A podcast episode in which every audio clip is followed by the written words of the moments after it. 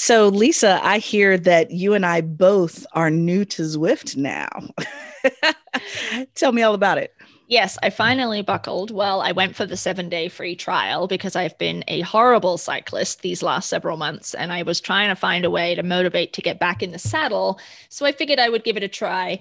My first ride on Zwift was way back when it was beta testing in 2015, and then I didn't ride until last week. So, mm. um, what mm. I what I noticed um, was as I went in there trying to figure it out, you know, not least figuring out that there's two separate apps, etc. But um, I tried to update my hairstyle from um, several years ago and noticed that there were no hairstyles that were longer than a tiny ponytail ponytail at the back mm. and no curly hair. Um, right. And then I also noticed that they um, had what they're dubbing Afro styles, three of them. And I did a little bit of research and noticed that that is a very new addition to Zwift, New as in the 21st of January of this year, new. Oh my goodness, like a few weeks ago, few, new to us. Uh-huh.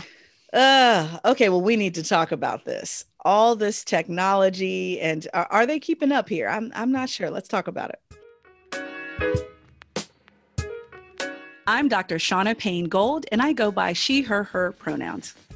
And I'm Dr. Lisa Ingarfield, and I go by she, her, hers.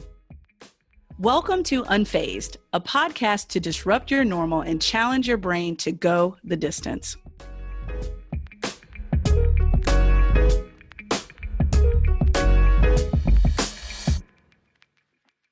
So, Lisa, when you start telling me about Zwift and the profile pictures and so forth, it just takes me back to my childhood and Thursday nights, 8 p.m.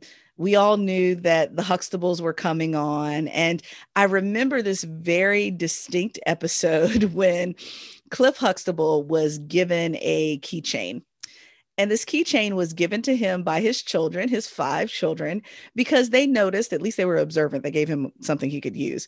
They observed that he was always losing his keys. And so they gave him this keychain, and the keychain was supposed to respond whenever he clapped his hands, it would beep a few times so he could find them when they were lost. Well, ironically, this keychain did not work when he clapped his hands, but for everyone else in the in the family, whether it was Claire, his wife, or his baby, the the the fifth, the youngest, Rudy Huxtable, it didn't matter who it was. Whenever they clapped, the keychain beeped. And it just reminded me of how technology is designed to fit some people and not others.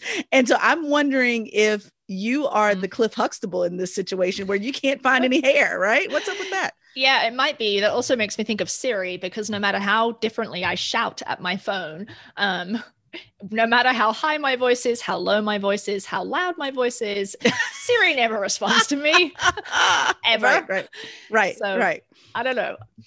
yeah, yeah. This this whole technology thing, it's so interesting because um, I, in my day job, I oversee this program that's called the Diversity and Inclusion Faculty Fellows, and it provides a stipend each year to faculty members who are doing research on really interesting topics around diversity and inclusion. And one of the fellows um, over the last couple of years she did her research specifically on this topic that we're talking about right now, where there's particular everyday technology that we use that was not designed to respond to certain groups. And that's because those groups were not included in the design and the testing. So it, it, really illuminated a lot of things for me. Something as simple as going to the restroom, for example, and the motion detectors on the sinks to wash my hands. No wonder it took three, four, or five times for the water to actually start running because when I put my hands under the water, the brown melanated side of my hands, it took a while to catch. But if I turned my hands over to the fair skin part of my hands, it worked the first time every time. And so it just really makes me think through how technology, and specifically now that we're talking about it, endurance sport technology is or is not designed for certain people. And it sounds like yeah, the, the hair is not designed for you here at this point. This is a problem. Right. Well, and you know, Zwift so far has been a great experience. Um, but as my understanding is, it was um, established, created by white men. And so when they're designing the platform, right? They're probably not thinking about um, how do we make even our avatars of our users um, diverse enough so that we can make sure that folks feel welcomed and represented, right? So they obviously didn't um, include any kind of hairstyle that would be relevant for an African American person. They haven't included any longer hairstyles, right? Which is going to be relevant for folks of all gender identities. They don't have any curly hairstyles. I think they have like four colors. So it's just this really limited um, visual representation that probably represents their worldview as creators of the platform.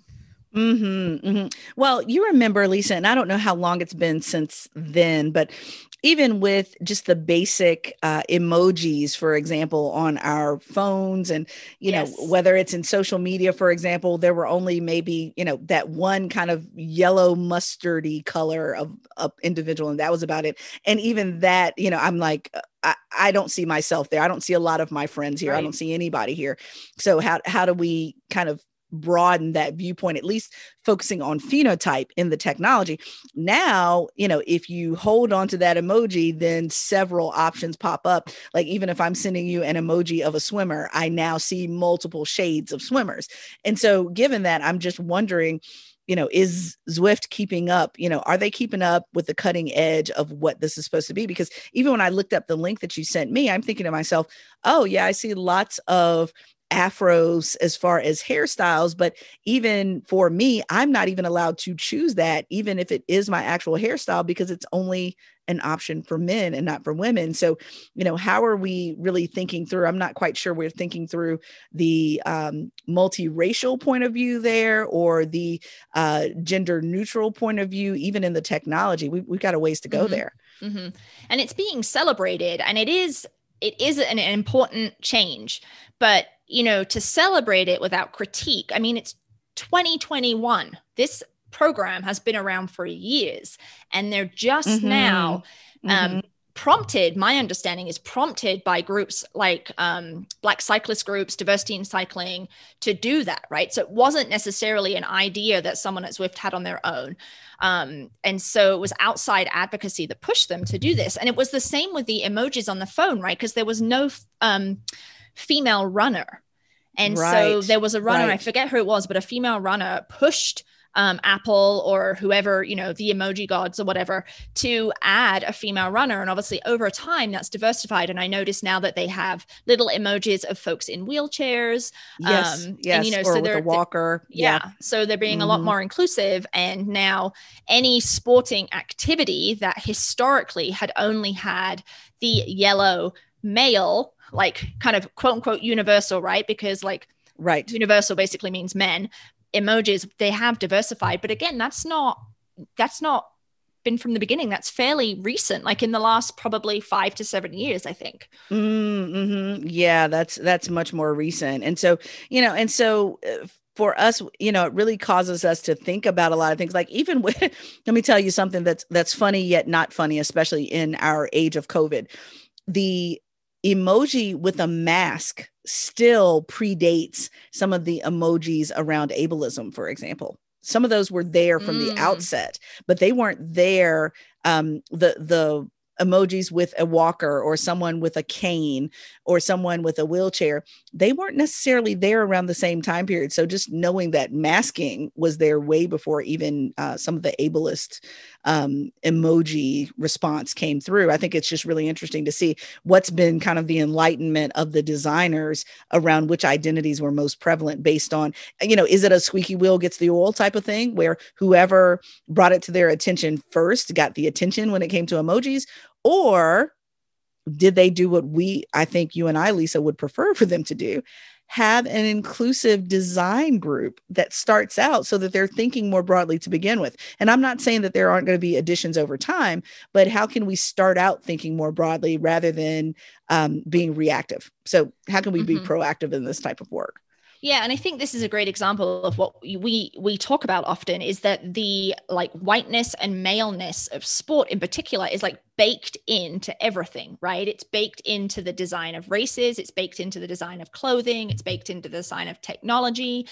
Um, you know, I read the book Invisible Women, which is a great book if you're wanting to be angry um, about how um, uh, women um, are completely left out of um, data and design doesn't do a good job around the trans community. It focuses primarily on women. And, um, but, you know, she talks about this. She has a whole chapter on sports um, software and technology. So she talks about sports watches and that ah, the mm-hmm. software in your sports watch, so in your Garmin, in your Suunto, whatever, at least at the time that she was writing the book, which was a few years ago, was software that was pulled from performance research that was based on men right? So all the data and the feedback that the watch is giving you, even though it asks you your height, your gender, your weight, etc., is still pulling from um perf- yeah. you know our understanding of what performance means that's based on like 25 to 35 year old men mm, mm-hmm. yeah so they're starting from data i mean it, it reminds me it reminds me lisa of a lot of the uh, in our line of work in higher ed administration work um, where there's a lot of theory that has been applied that started with participants that were all white males that they think is supposed to apply to everybody and it really does not. And you know so yeah even starting with the the designers the researchers the data are all three of those inclusive? And if they're not then we're already starting with a very minimalist lens right uh, through which to understand and design this software. You know mm-hmm. the the oh well you know just get a, a 51 inch men's bike. No that may not work for a woman. In fact it probably won't for a woman. So given that how can we think differently about saddle mapping? And you know i, I think you know you're bringing up a great point around how you know are we inclusive from the start and I I'm not sure. Right. I mean, I don't know with Zwift. I, I I need to do a little more research on Zwift, but you know, are they doing this from the beginning? And if not, how can lots of different technology companies uh, include us from the beginning? So then they don't get the, they don't get the nice nasty emails from us, Lisa, saying, "Hey, you didn't include us with long hair. You didn't include us with an afro. How do we do this differently?" they don't have to get the nice nasty because we were included from the beginning of this process rather than an add-on or uh, who wants to be an afterthought really lisa i mean who who want we, we are often an afterthought when it comes yeah. to technology yeah you know as you were talking it made me think of now i don't remember granted i'm a newbie and i haven't dug around that much i don't remember there being different body types so i feel like it's a generic male body type, oh, a generic yeah, female yeah. body type, and it's yeah, and it's it's the binary, right? So it's not it's not it doesn't appear to have representations that would for folks who um, don't subscribe to the binary, right? But it also right, like right. the body type is slim. Um, Mm-hmm. So I would have to double check that, but that's just from my memory today. So that's a problem. And then I don't think there's a bike option for someone um, who isn't able to ride um, an upright bike, right? So might need yeah. um, so a like handy a cycle or something. Right, yeah, right. Yeah, I mean, maybe it does exist, but on mm. my my options when I was looking at changing my bike frame and changing my clothing and etc., like I didn't see body type and I didn't see a bike that would be available for someone who um, not able to ride an upright bike. Uh, but you know what? So I know we're defining technology a little more broadly, but Lisa, you're reminding me of a conversation I was having earlier um, with my training partner around even the technology and style of, for example, run shoes. So, for example, I like really bright run shoes, and my training partner, she likes the really obnoxious bright uh, run shoes as well. And we've noticed that oftentimes, I don't care what brand it is. It could be New Balance, it could be, you know, pick on whichever. And it seems that the bright colors are always the men's version of the same shoe. And we have the pink or the purple or the girly or, you know, what whatever would be interpreted as a a female color traditionally. Right, right. And I'm like, no, I want the obnoxious highlighter yellow that the guys have as well. What and in fact, who ascribed a gender to that color exactly because i know Right. tons of people who like those colors so and, and i i know men who also like purple and i you know so why is there a color? And so i'm just wondering even in the design of the technology even with run shoes why is it that we're ascribing or limiting who has access to which shoes? So now i have to figure out will this shoe work for me in the men's version in a particular size simply because i want the color ah that Mhm. shouldn't have to be the case so i, I just think this whole Yeah. you know endurance sport technology thing is very um narrowly thought out Mhm, mhm. um very narrow minded in many ways but yeah that's just something I, I just thought about that we talked about earlier um i have no idea why that is um if it's less expensive i, I don't know i don't know and and mm-hmm. usually and we've talked about this before lisa i know this is a little bit of a rabbit trail but you know as far as the pink tax on certain clothing so you Right. know the exact same pair of shoes where the same or similar technology was put into it but because they happen to be a female color in a male dominated sport it costs a woman more. Wait what?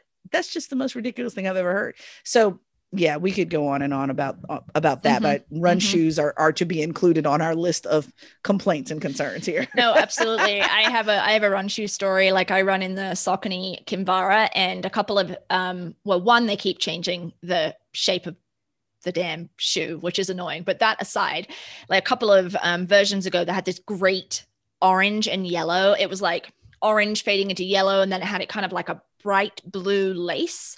Ooh, it was yeah, it was yeah. awesome and i think they had the same color in the men's and the women's shoes and i loved it and i was hoping that they would continue to maintain this kind of orange yellow option for women and of course the next iteration was like purple mint um and white like white who buys a white buys running shoe white? i know Exactly. i know like if you're going to run in it white is not a great color not at all Mm-mm, Yeah. mm-mm. So this whole de- design process right? So who are the people doing the designs? Right. Um, who are they thinking is going to buy the product? I mean i chatted with someone at training peaks um, it- he wasn't an employee of training peaks i think but I, I met him at one of the endurance summits and he works in the cycling industry and he was talking about how cycling shorts have historically been designed for male anatomy right?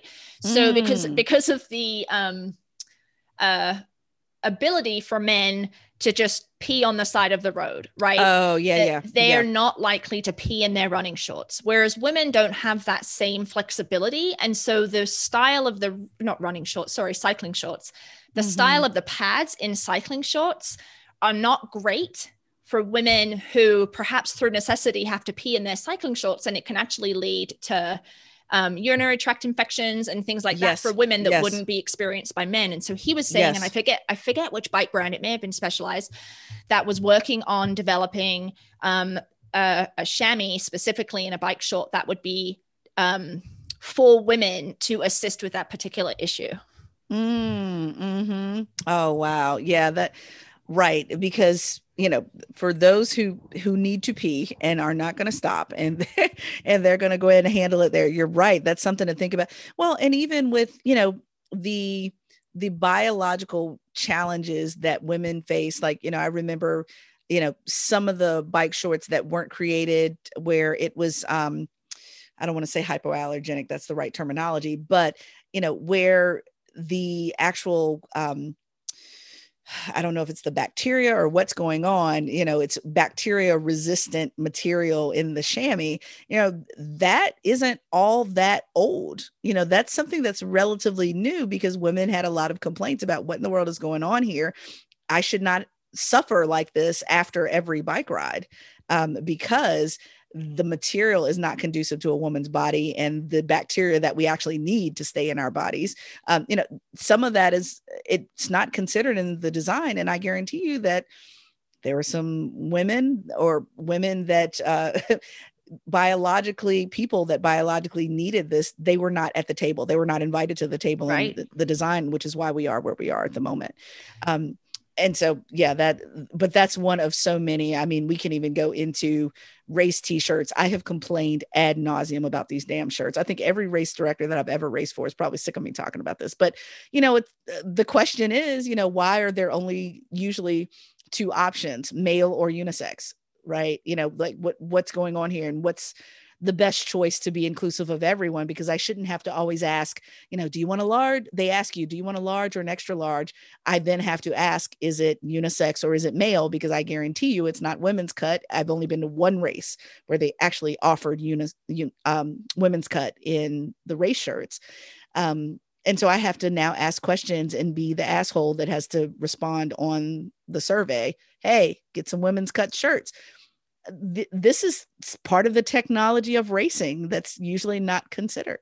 Mm-hmm. I don't think that makes you an asshole. I think that's um, like an important piece of feedback that you should provide. And if someone thinks you're an asshole for doing that, then the problem is with them. Oh, um, I yeah, I, yeah. I, I let it be known. Look, the, those surveys when those surveys come through on Monday morning for races, I'm like sitting on ready, waiting to respond to it because I have some things I need to say. So yeah, yeah you know, on the question of race surveys, this is another rabbit hole, but and there's a organ there's a race um, group here in Colorado that um, when they send out the after email, they just say, if you have any feedback, reply to this email. You know, and like who's gonna do that? Because you reply to the email, like your name is attached to it, right? Like there's no anonymity for you to be able to say anything. And I've always thought that was just the most bizarre thing. If someone wanted to provide feedback about um, an experience of discrimination or um, you know, another like a volunteer was rude to them or there wasn't enough XYZ at the aid station, like then they're having to put their self themselves out there, right? Um, and it's a fairly small triathlon community here. So um, that was always a deterrent but I, I digress. That's a little uh, an unnecessary rabbit hole. But you know when you were talking about women's biology it made me think of periods um, and how slow the endurance sport industry has been to incorporate periods. And you know garmin connect oh, among God, others yes. you know has only just added a women's cycle so you can track your cycle along with your sport. I mean there was another app um, Fitter, Women Fitter, I forget, F I T R, I think, that came out a couple of years ago, but um, just forgotten, not important. Cycles don't matter because it's all designed for and by men. Oh my goodness, incredible. Well, you know, I have to tell a funny quick story on this. I won't divulge the name, but um, my my male friend, who's one of my run buddies, who I just adore, um, he sent me a text message. This was after a holiday. I can't remember if it was after Christmas or his birthday, um, but he sent me this text message. And mind you, he is the dad to three young woman. Uh, and so obviously, you know, there are some things about women that he intimately understands by being a really great dad. Let me give him his props there. And what was so funny was that he bought, I can't remember if it was the Garmin, but it, he bought a new watch and he kept, you know, punching a few keys here and there and so forth. And he thought cycle meant cycling, which meant that he could track his cycling because he's a really strong cyclist. And once he got into the app, he realized, oh, a women's menstrual cycle. Oh, there we go. Oh, that's great. And, and it was just hilarious to me. I mean, we cackled about it for days, but I just loved that, you know, obviously he's approaching the technology from a, ma- a male perspective and he's looking at this thinking, "Oh, that's very cool for the women, but that wasn't really why I bought this this watch, you know." And so, you know, with that I think you know it it is going to be an interesting process for people to get used to seeing features on their app that doesn't necessarily pertain to them but does demonstrate that other people are included because we want everyone to be included in the endurance sport world. Mm-hmm, so, mm-hmm. you know, what does it mean when you're a man and you open up your cycling app and is it saying menstrual cycle? Are we saying cycling? What are we saying here? Um, and i just thought it was really cool that he even brought that up and felt comfortable enough to bring that up to me as a woman. I thought it was just hilarious. Um, but mm-hmm. you know hopefully this will continue. You know we're going to see these improvements because people are going to speak up whether it's on a survey or whether it's shauna being picky about a t-shirt. People are, will continue to speak up and technology will need to be responsive. They'll mm-hmm. have to be responsive if they expect people to keep buying it yeah, you know, and you're just making me think of that um, story you had told me a little while ago um, about how group rides online um, often require people to make their profile public and how yeah. that has a disparate effect on individuals who are concerned about their safety. Yeah. Oh, thank you for reminding me about that because I truly had not thought about this, but I'm always thinking about safety, but I was not thinking about this when it came to profiles and technology. So there are some events, for example, whether it's Zwift or whether it's some other technology where it's a requirement that if you would like to participate, if Lisa would like to participate in this event, then Lisa has to have a public profile. Well, what if, God forbid, Lisa has been, you know, apparently there's been a sexual assault or she's been threatened in some other way or she has not felt safe. I don't want her to feel forced to have a public profile to participate in my event. So, is that the event coordinator's issue, or is that a part of the technology where I can't host an event without requiring people to have a public profile? I don't want people to have to feel like their safety has to be compromised in order to participate in my event no matter who I am. And so right. I just think this is kind of like a glitch in the matrix that folks really hadn't thought about. Mm-hmm. And part of this, and I, I, won't divulge who shared this, but it brought it to my awareness that, you know, I had someone in my in one of my circles who has been assaulted during a run did not want to have anything public, does not want to be tracked publicly. There are some people, for example, that are public officials, maybe they work for the government or what have you, for whatever reasons, that choose not to have public profiles for whatever safety reasons or just for privacy. Does that mean that we're we now have to publicly exclude them? I, I don't think that needs to be the case.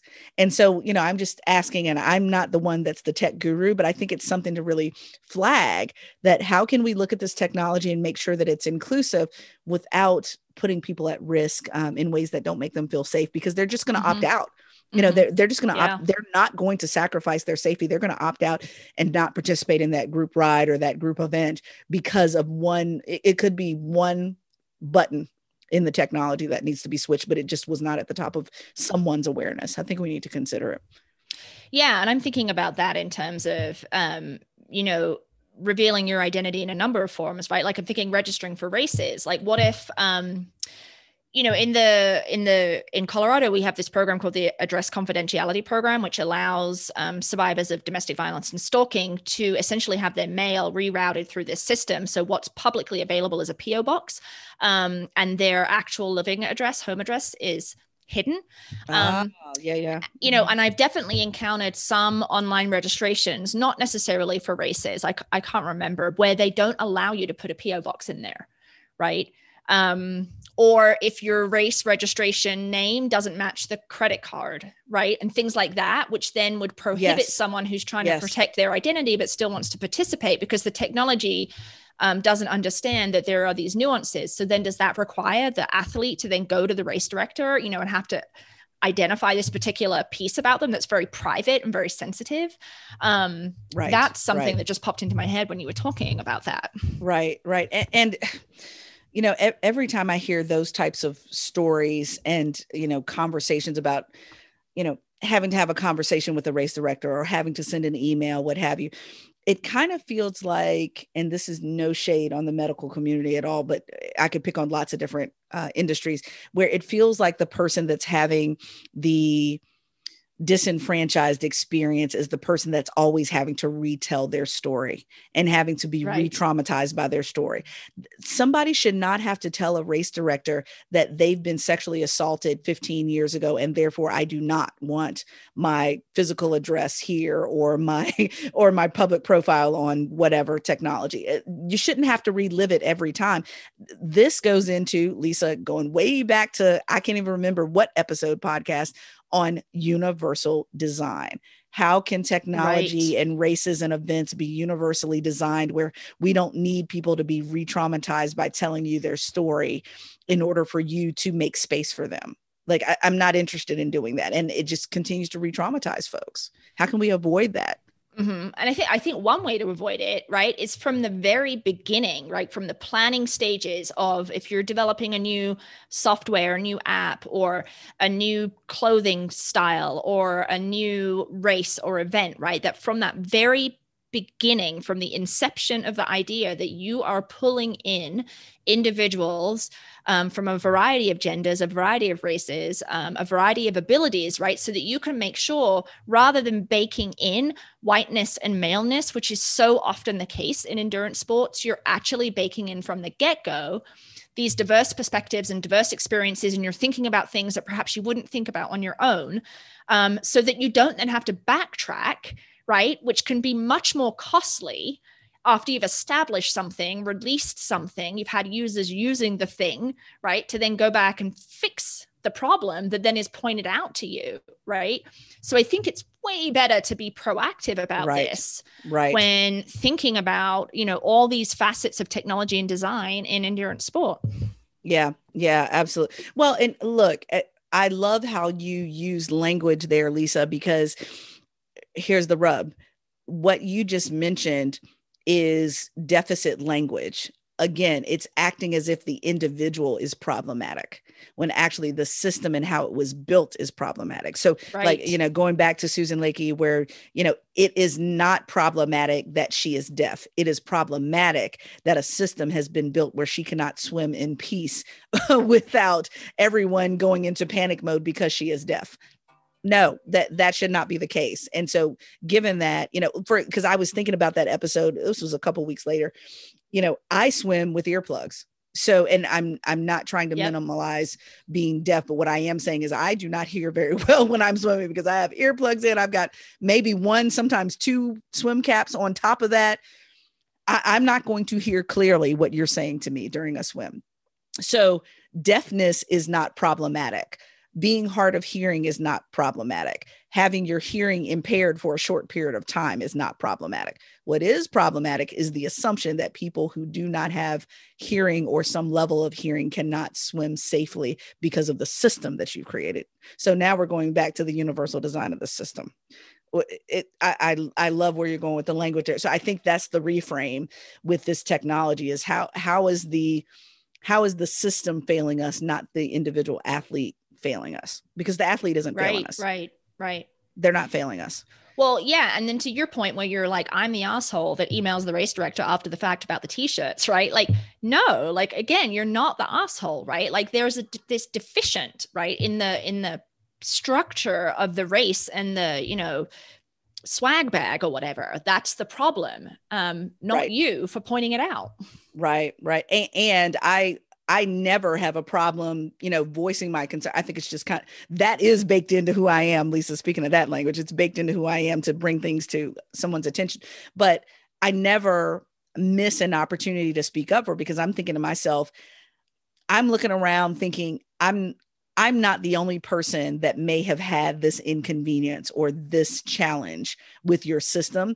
I just may be the only person that's speaking to it. And if I don't speak to it, then you're not going to make the adjustments to the system which is why i constantly urge people speak up say say what you need to say. If there's something that's been an inconvenience to you niceness and and kindness will not change the system. And and i'm not saying that you can't be kind or you know deliver your message in a tone that's palatable. I'm just simply saying that silence is not going to help the system at all. So, what can we do to continue to have these voices? Use those emails.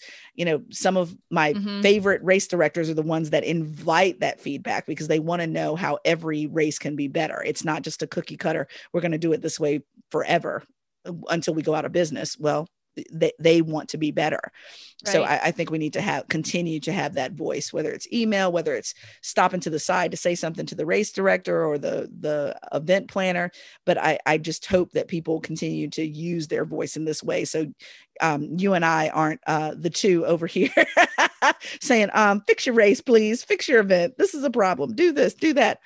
There's nothing wrong with our athletes at all. It's it's our system. Mm-hmm yeah and it makes me cast my mind back to the episode we did called breaking the mold with that um the imagery yeah. of the, the japanese um, mm-hmm. art right where something is yes. broken and it's put back together again with gold or other metals and it becomes this new and important and special thing um, and so i think that that's also what we're talking about here right because the mold has so long historically been male and white um, in design, in technology, in development of races, in development of events, um, clothing, everything, right?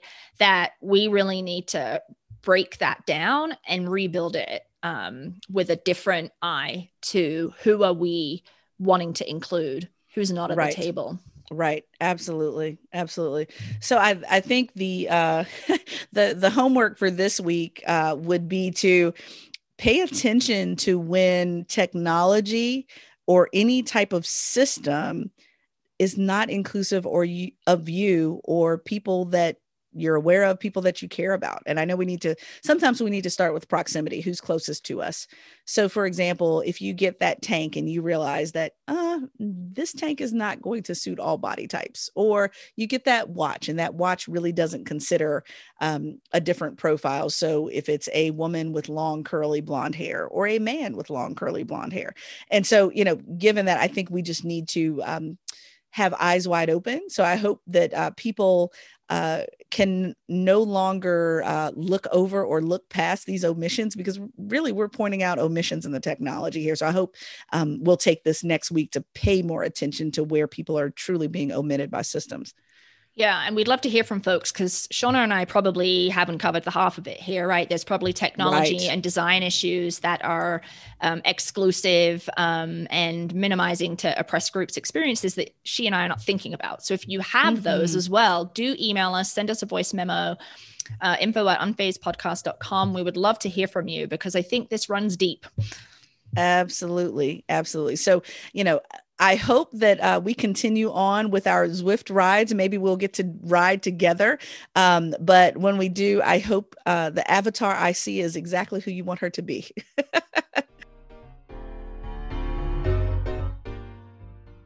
hey, feisty folks. Jamila here, the Feisty Team Community Innovator.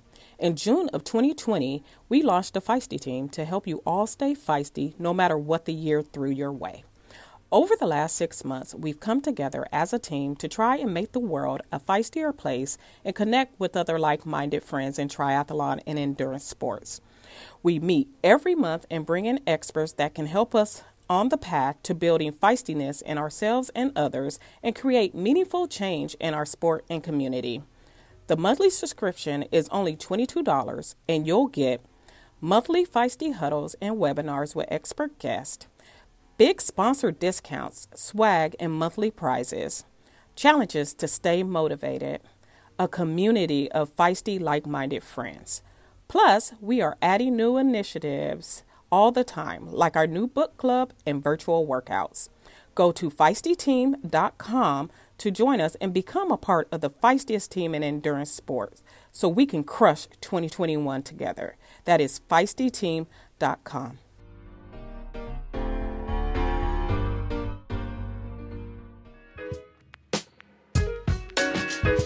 Unfazed, a podcast produced by Live Feisty Media and supported by the Outspoken Women in Triathlon Summit. Edited and produced by the fabulous Lindsay Glassford.